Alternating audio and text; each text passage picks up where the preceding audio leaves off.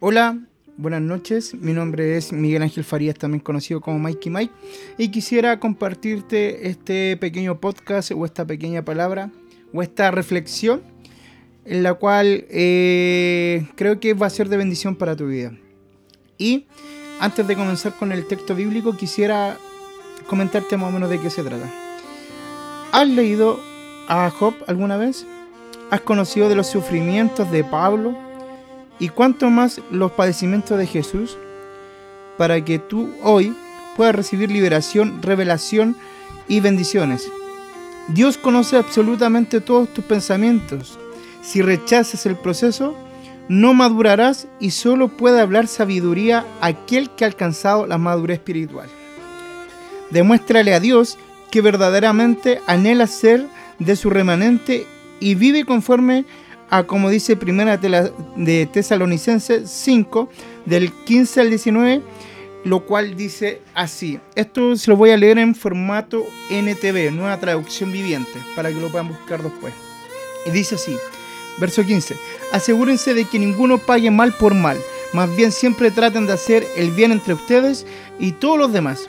Estén siempre alegres, nunca dejen de orar, sean agradecidos en todas circunstancias, pues esta es la voluntad de Dios para ustedes, los que pertenecen a Cristo Jesús no apaguen el fuego del Espíritu Santo.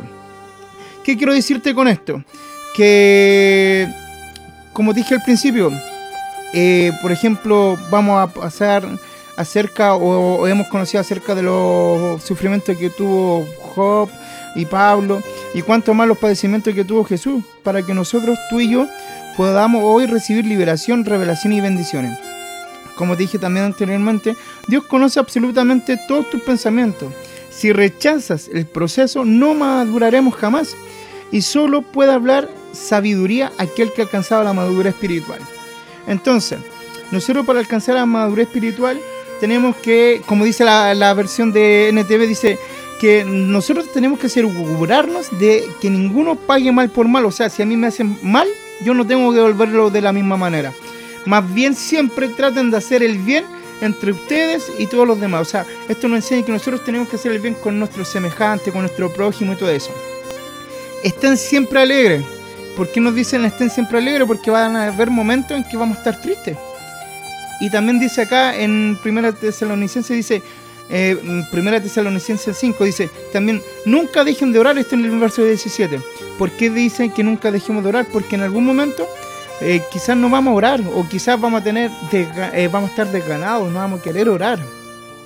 También dicen, sean agradecidos en todas circunstancias. O sea, en los momentos buenos y en los momentos malos. En los momentos más o menos también. En todo momento tenemos que ser agradecidos, en todas circunstancias. Pues esta es la voluntad de Dios para ustedes, los que pertenecen a Cristo Jesús. Y lo más importante del verso de 1 Tesalonicenses 5, del 15 al 19, este es el verso más importante. No apaguen al Espíritu Santo. El Espíritu Santo va a querer revelarte día a día nuevas cosas, va a querer revelarte palabras, va a querer revelarte discernimiento, va a querer revelarte eh, revelaciones y todo ese tema. Pero nosotros tenemos que orar y nunca dejar de apagar el fuego del Espíritu Santo, porque es el que aviva nuestra vida día a día.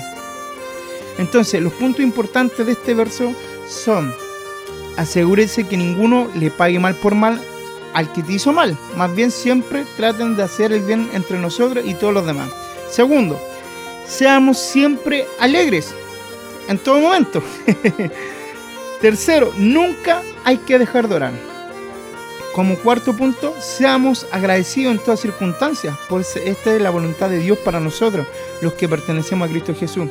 Y como quinto, no apaguen al Espíritu Santo. ¿Por qué no hay que apagar el Espíritu Santo?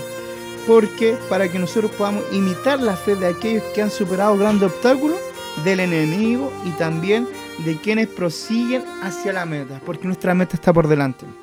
Y en esta, y en esta hora quisiera orar por ti. Quisiera eh, orar por tu vida. Así que ahí en el lugar que tú estás, cierra tus ojos en un momento, que quiero decir lo siguiente. Padre, en el nombre de Jesús, Señor, primeramente te damos gracias por esta reunión delante de tu presencia. donde hay dos o tres congregados en tu nombre, tú estás en medio. Y sé que este audio, Señor, va a llegar a mucha gente, Señor. Señor, eh, dale la capacidad a la gente que me está escuchando en esta hora de que podamos ser personas que nunca paguemos mal por mal, que también seamos siempre alegres, Señor, que nunca dejemos de orar porque eh, tú estás en medio de nosotros a pesar de la pandemia, a pesar de las situaciones que estamos viviendo hoy en día. Señor, enséñanos a ser agradecidos en todas circunstancias, pues esta es tu voluntad, Señor. Y Señor, también te pedimos en esta hora, Padre amado, que nos ayude, Señor, día a día a que nos apague el fuego del Espíritu Santo. Sabemos que el enemigo quiere atacarnos por todos lados, a través de distintas situaciones, Señor. Pero te pedimos, Señor, que día a día enciendas el fuego de ti sobre nuestras vidas, Señor. Te lo pedimos en esta hora, Señor. Y Señor, y que este audio, Señor, pueda ser de bendición para mucha gente.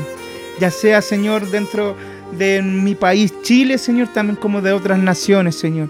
Que la gente pueda ser tocada a través de este audio. Señor, te damos gracias en este tiempo, porque tú eres bueno y fiel. En el nombre poderoso de Jesús, amén y amén.